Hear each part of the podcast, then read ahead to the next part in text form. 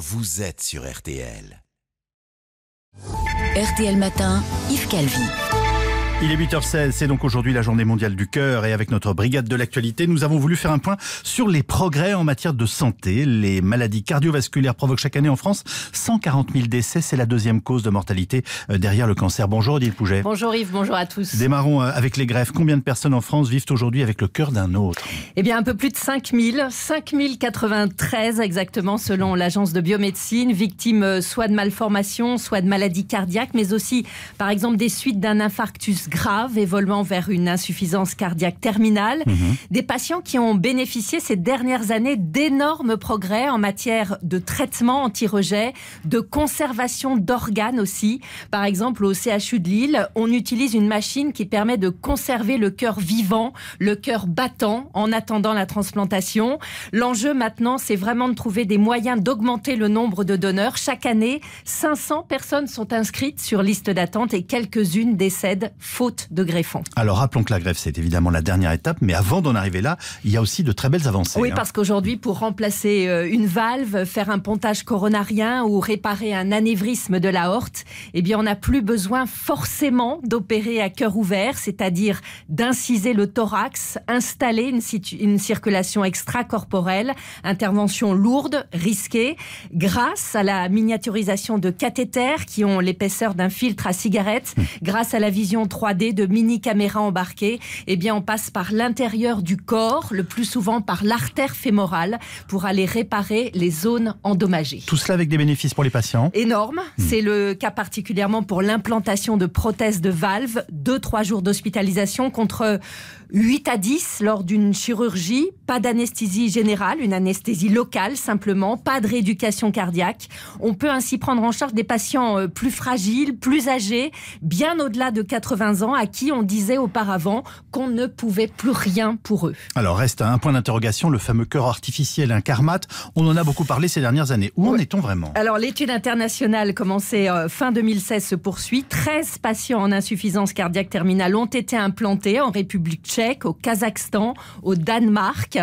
Euh, sur les 20 prévus, les derniers doivent être recrutés d'ici fin mars. Selon les toutes dernières données, sur 11 patients, 3 sont décédés de choc septique ou alors d'une mauvaise manipulation des batteries, mais 8 ont atteint les 6 mois de survie, ce qui était l'objectif fixé.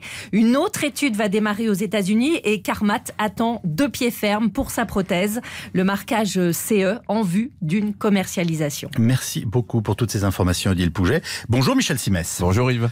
Odile Pouget vient de nous éclairer sur les progrès en matière de chirurgie cardiaque et avec vous, nous allons voir comment prendre soin tout simplement euh, de notre cœur au quotidien. Alors j'ai déjà eu l'occasion de vous détailler les cinq fondamentaux à respecter pour chouchouter votre cœur. Je vous les rappelle quand même. Manger équilibré, ne pas fumer, limiter l'alcool, limiter le stress et faire du sport.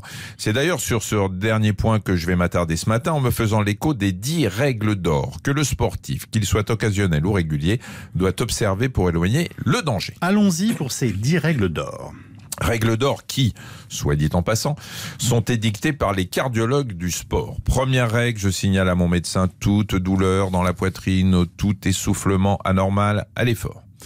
Deuxième règle, je signale également toute palpitation cardiaque qui survient pendant ou juste après l'effort.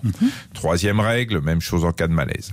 Ces trois règles sont fondamentales. Chaque année en France, plusieurs centaines de personnes s'écroulent en faisant du sport et dans plus de la moitié des cas, on s'aperçoit qu'on aurait pu éviter l'accident ou à minima se douter qu'il allait survenir si les victimes avaient tenu compte de ces règles. Alors, c'est noté, je répète, douleur, palpitation, malaise.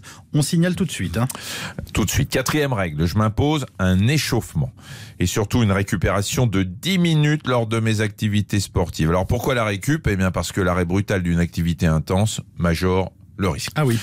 Cinquième règle, je m'hydrate correctement pour éloigner le risque cardiovasculaire. Quelques gorgées d'eau toutes les demi-heures, c'est parfait pendant l'effort et bien sûr on boit avant et après la séance de sport. Sixième règle, j'évite les activités intenses à partir de moins 5 degrés et au-dessus de 30 degrés. Le froid et la chaleur, c'est une chose et son contraire, mais quand il s'agit de vous coller une angine de poitrine, ils répondent tous les deux présents. Alors parfois, à température extrême ou pas, on s'abstient quand même. Que voulez-vous dire? Bah que s'il y a un pic de pollution le jour où vous faites du sport, bah faut reporter votre séance. On en arrive à la septième règle. Alors elle est d'une évidence biblique. Septième règle donc, je ne fume jamais deux heures avant ou après avoir fait du sport.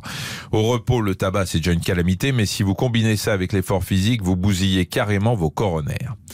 Huitième règle, je ne consomme jamais de substances dopantes, c'est évident, et j'évite l'automédication en général. Cela va sans dire, mais mieux en le disant, quand on sait ce qui peut circuler dans certaines salles de sport ou parmi les sportifs du dimanche. Oui. Neuvième règle, je ne fais pas de sport intense en cas de fièvre, ni dans les huit jours qui suivent un épisode grippal, sinon je m'expose à une myocardite et ça peut être fatal. Bon, laissez-moi deviner la dixième règle. Bilan médical? Eh ben, je vois que vous retenez quelque chose de nos échanges quotidiens. Certes, oui. Yves, toute personne qui se remet au sport doit en effet en passer par un bilan médical. Pour les hommes, ce bilan s'impose à partir de 35 ans et pour les femmes à partir de 45 ans. Vous aurez noté que les choses sont un peu plus contraignantes pour les hommes pour les femmes. Je le note et je vous dis à demain.